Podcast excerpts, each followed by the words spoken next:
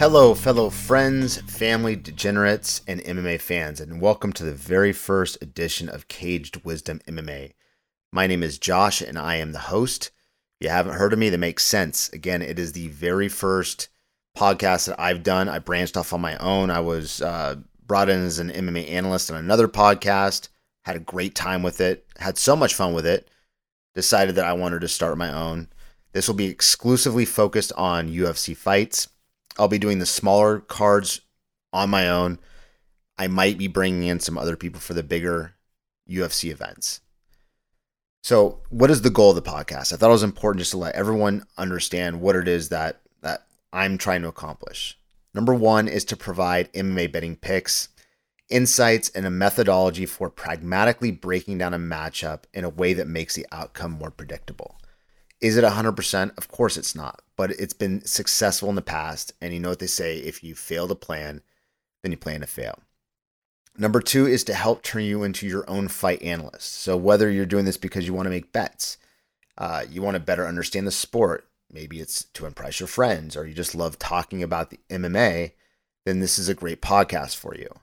Whether or not you take my picks, that's fine. I don't care that much um, I'm using my own system, and it's not really a system. It's just the way that I do it, and I've got a process.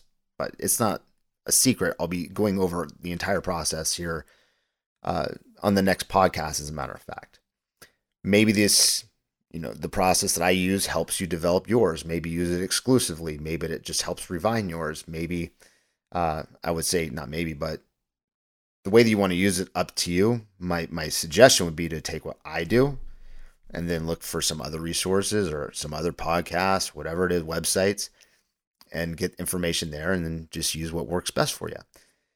Third reason is to promote the sport. So the UFC is big, MMA is big, but I want it to be bigger and more accessible to the casual fan or to the new fan. As most of you know that have been MMA fans for a while, there's a pretty high barrier to entry with uh, with MMA there's just it's very nuanced. It's not as obvious as let's say football or basketball where you know there's an offense and a defense and you know crowd goes wild, announcers goes wild, trumpets blare, cheerleaders, all that kind of stuff. I mean, we if you're watching one of those sports, it's obvious when something good's happening. With MMA, much more subtle. Someone on the ground might actually be winning the fight that's on the bottom, but unless you know they maybe they're going to throw up a triangle triangle choke and they they were able to establish wrist control and you see their legs creeping up. Unless you've watched a lot of MMA, that's not really a, a an easy thing to identify. Or I guess if maybe if you've done the sport, but then you got to learn about the clinch and you got to learn about striking. So there's just a lot to it, and I think that the more people or the faster you're able to get information about what's going on on the mats or in the inside the, the cage, the more fun it becomes to watch, which means that the more into you get. And then you tell your friends to get into it. So I think you could probably tell that I really love MMA, just like in general. Um, it's definitely, I consider it to be the greatest sport in the world. Obviously, a bit biased. So the format of the show is, again, only UFC at this point. We're all busy, but I want to limit the noise, especially for the smaller shows. So my goal is to have all the information to you in the podcast in in 15 minute segments. So 15 minutes will be per like a UFC fight night. The podcast prior to that with my picks and insights and whatnot, 15 minutes long. With some of the bigger cards, you know, I might bring in a couple other people from the the other podcasts I was on because I really enjoy having them on, and I enjoy being on their podcast. I would love to have them on my podcast. Uh, those might be a little bit longer, but again, we're all busy and I want to make sure that you have access to the information quickly without having to go through like a really long chat session between three or four people. Is Caged Wisdom MMA for you? So if you're if you're listening to this, you know there's probably unless your friends or family and you're I told you to do it. Uh, there, there's probably a chance that you are curious about MMA, you're a huge fan of MMA, you're trying to learn more about MMA. So this this podcast is not just for betting picks. To be candid, I don't even really bet a tremendous amount. It just doesn't scratch that that dopamine itch that it does for some people, and I think that's fine. I I really really enjoy giving out winners to uh, you know. At first, it was my friends, and then my family, and my friends, and then friends of friends, and friends of friends of friends were reaching out to me asking me for my picks, and then I was invited to participate on this other sports betting podcast called The Wolf of Wall Street.